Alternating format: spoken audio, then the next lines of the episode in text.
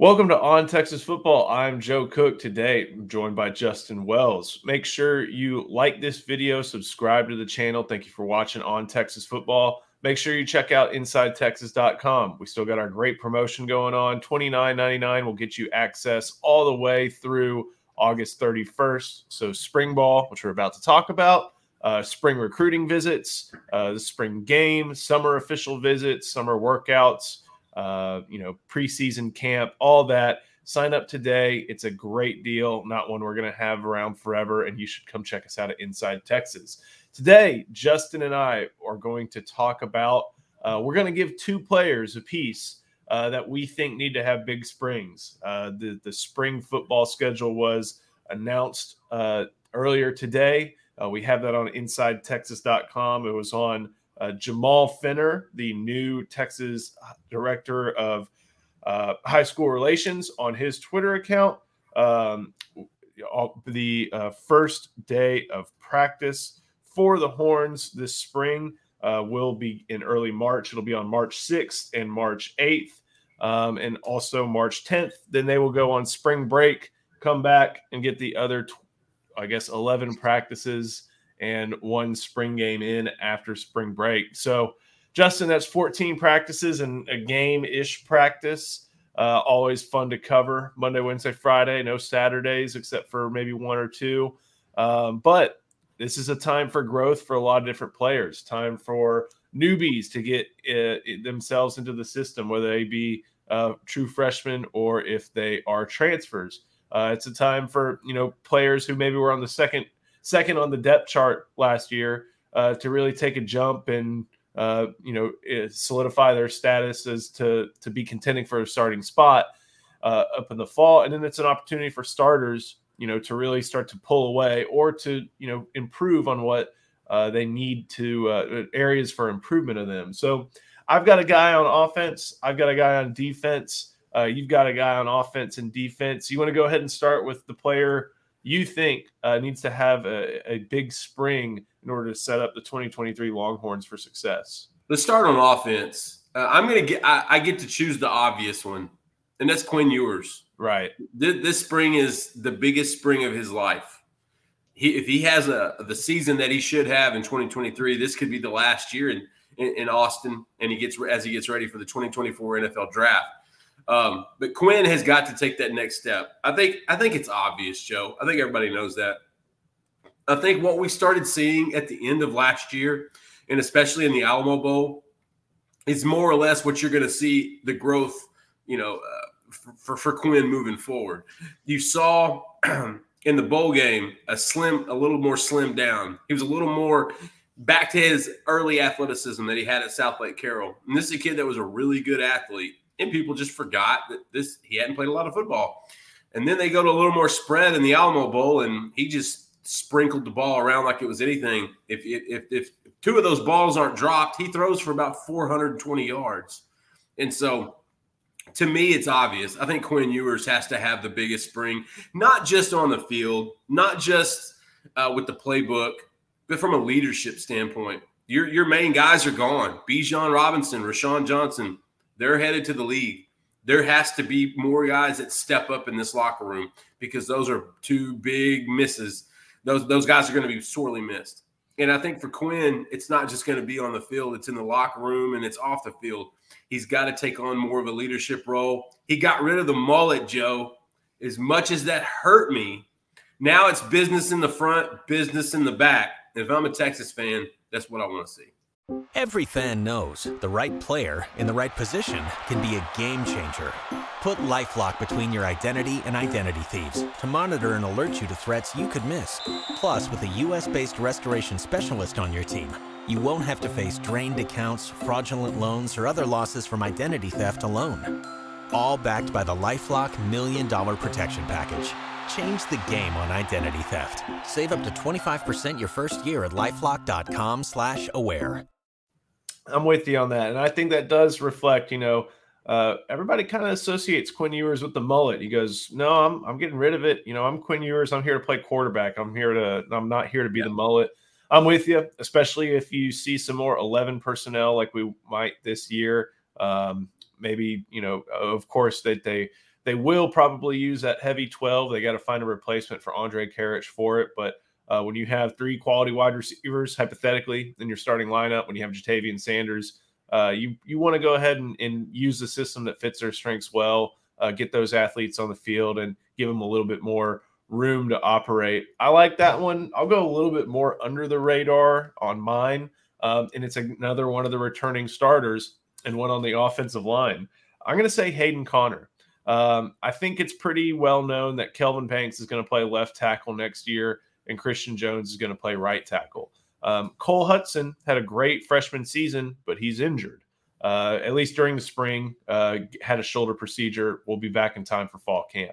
Jake Majors, he was the second string center last year until Junior Angilau uh, injured his knee and was knocked out for the year.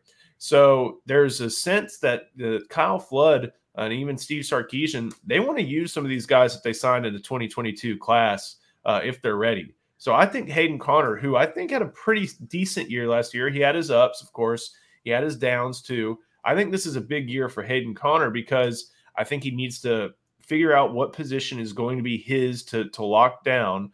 Um, and then he needs to excel at it because there are guys like um, maybe not Cam Williams per se, uh, but guys like DJ Campbell, uh, even Cole Hutson. You know that combo could could unseat them. Um, maybe he moves to center and competes with Jake Majors. Um, there's a, a, lot of different possibilities for for Hayden Conner. and I think if you remember in 2021, I, there was a pregame warm up session where he had a, a, number 49 on or something yeah. like that, to where it was a pass uh, eligible or a receiver eligible number. So maybe he takes that role. Uh, he played tight end a little bit before he uh, situated himself on the offensive line at Katy Taylor. So I'm going to go ahead and say Hayden Conner just because of the opportunity that's ahead of him, his status as a starter, but also the really talented players behind him in, in the 2022 class along the offensive line. No, that's actually a good one because this is going to be a unique spring for the O line. Essentially, you have a, handful of guys that are going to miss spring ball with, with with Cole Hutson, with Connor Robertson, uh, DJ Campbell is potentially could is, could miss some time as well, and so now you're, you're you're looking at Conner as, hey, can you step up? Can you be that guy?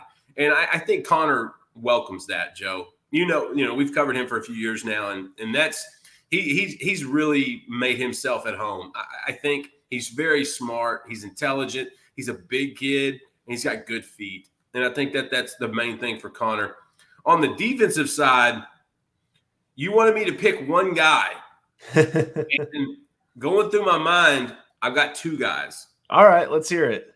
Two true freshmen, uh, early enrollees, Liona Lefau and Anthony Hill. Somebody has to lock down one of those inside linebacker spots, whether it be a starter beside Jaylan Ford or it be the backup. You need to be in the rotation.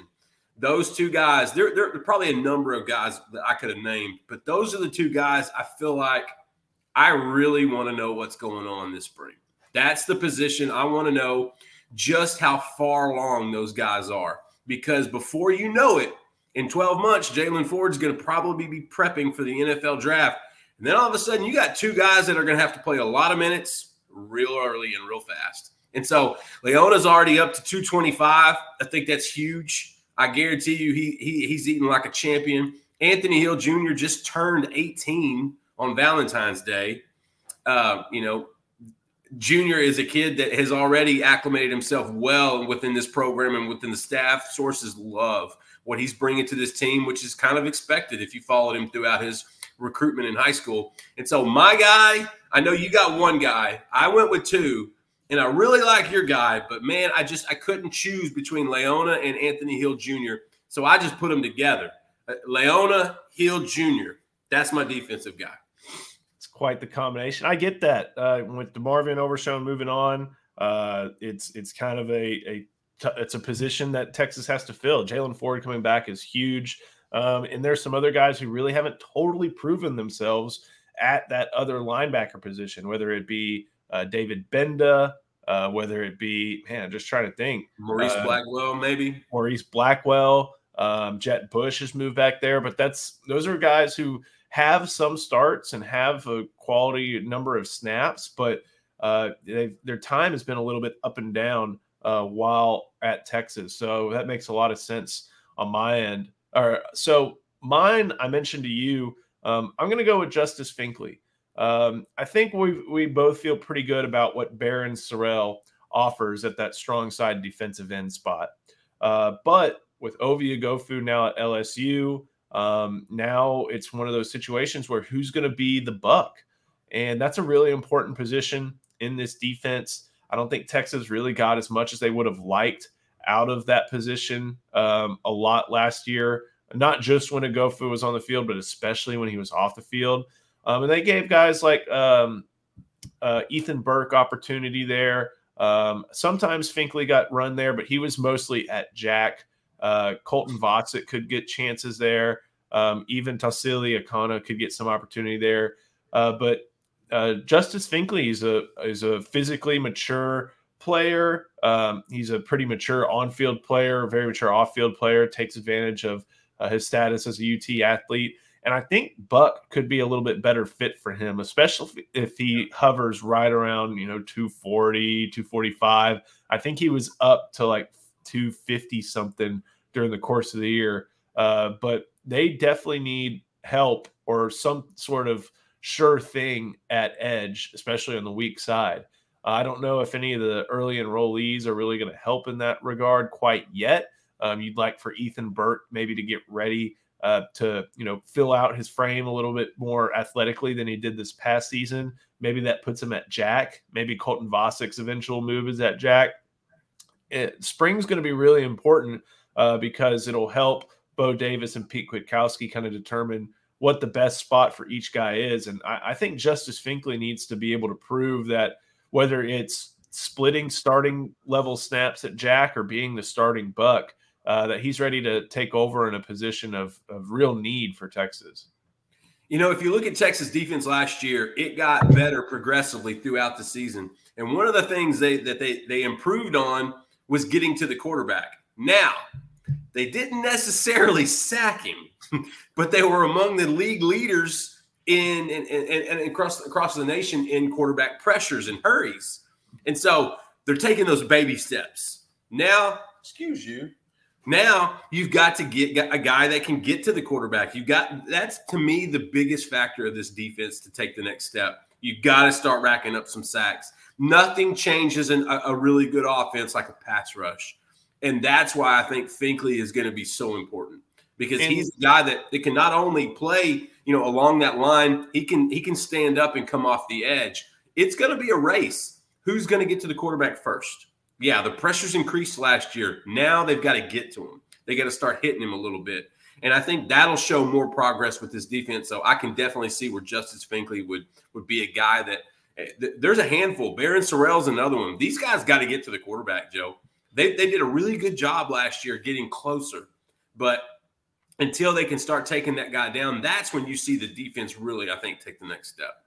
And it's going to be even more important because now Keondre Coburn, Moro Ojomo, they're going to be going to the NFL Combine in a few weeks. Uh, those guys who were very, you know, important pieces of the 2022 defense, they're not going to be there. And they were second team All Big 12, and they had a good argument for maybe being first team, but who knows? Uh, uh, but still, quality guys, going to be professional football players. Um, you still return T'Vondre Sweat and Byron Murphy. You hope you get more from Alfred Collins and Vernon Broughton, but – uh, that kind of means that without those two high quality players that you know what would you would get from on a snap by snap basis, there's going to be more attention that opposing offensive tackles can maybe give to the edge now, as opposed to you know maybe looking inside every so often to help out with uh, you know the uh, the the interior guys. A rarity, but still something they probably do. Justice yeah. Finkley's got to become in tandem with Barryn Sorrell their own threat off the edge. Anybody else? I'm trying to think of a few other positions, and I don't want to use a ton of time on this, but hey, Texas has to figure out who's going to be punting the football uh, in this upcoming season. Um, Daniel Trejo's moving on. Uh, Bert Auburn could do it, but I don't know if he's Cameron Dicker. Um, there are a few guys on the roster. I think there's some walk-on guys who are potential uh, replacements for Daniel Trejo, but punters. Oh, Ryan Sanborn he's got to have a big spring. The tree, but he's, but he's not even going to be here in the spring, so he better uh, focus on his craft while Man, he's at the farm. Jeff Banks is going to be bored.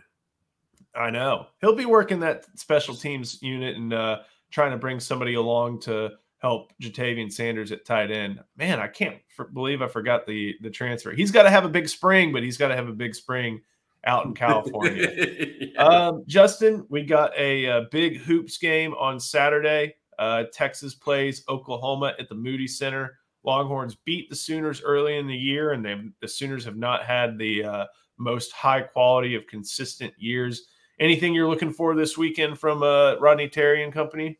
Hey, treat it like it's any other game in the Big 12. Oklahoma had a really good win. I believe it was Monday night or Saturday. Porter Moser, those guys play really hard and they play good defense. If you don't shoot the ball well, you're going to be in a in a slugfest with OU. So come out early, grip it, rip it, hit some outside shots, get those guys to come off the lane a little bit. Just I, I like the small lineup a little bit more. I liked that Dillon Mitchell was starting last week. I think that was I think that was cool. But don't don't don't take them for granted. This is the Big 12. Even the teams in the bottom are competitive and, and, and good. And like I said, you know, Texas Tech kind of started off the, the conference year, you know, not so great, and they've played really well lately. I can see OU doing the same thing. This is a gauntlet that we talk about week in and week out. I want to see the team hit hit some outside shots early.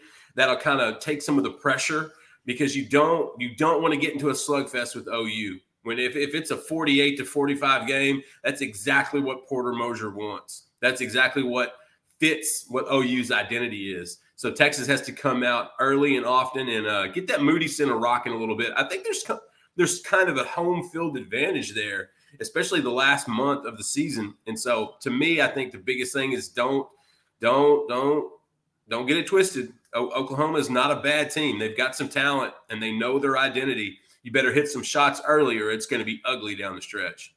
Yeah, I'm with you there. Um, basically, it starts with shutting down Grant Sherfield. Uh, the guy can score at all three levels, especially the third level. Uh, I I think Texas matches up really well with the Groves and everywhere else, but Sherfield's a guy who can get his own shot. If you can take care of him, I think you take care of that game, and Texas uh, continues to move on in the uh, Big 12 race and try to march to maybe a two two seed, one seed still maybe in in the realm I think of. Two is the one. I think two is the most realistic. One so could well. happen. Three could definitely happen. Two, I think, is the most likely. It's going to be hard to unseat U of H, Alabama, and Purdue. Uh, maybe they give it to the number one team in the Big 12, but uh, we'll have to see on that one. So, Justin, anything else? Uh, spring football coming up. We're going to have a lot more spring football storylines to talk about. Uh, this is kind of our first dip of our toe into the topic, but anything else? Hey, just come hang out with us at InsideTexas.com. We've got more recruiting stuff going up today.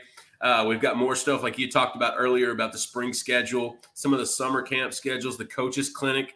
Uh, that that date, those dates are up, and so be sure to check out InsideTexas.com. Come hang out with us. We're we're, we're a good group. I'm with you there use that sign up right there. Make sure you like this video, subscribe to the channel. It's going to be an awesome spring to discuss, to read about. We can't wait to have you at Inside Texas. So, for Justin Wells, I'm Joe Cook. Thank you to our producer, Matthew Hutchinson, and we will see you next time on On Texas Football. Thank you for watching.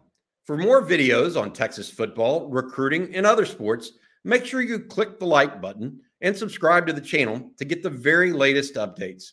Uh, thank you for watching again, and hook 'em.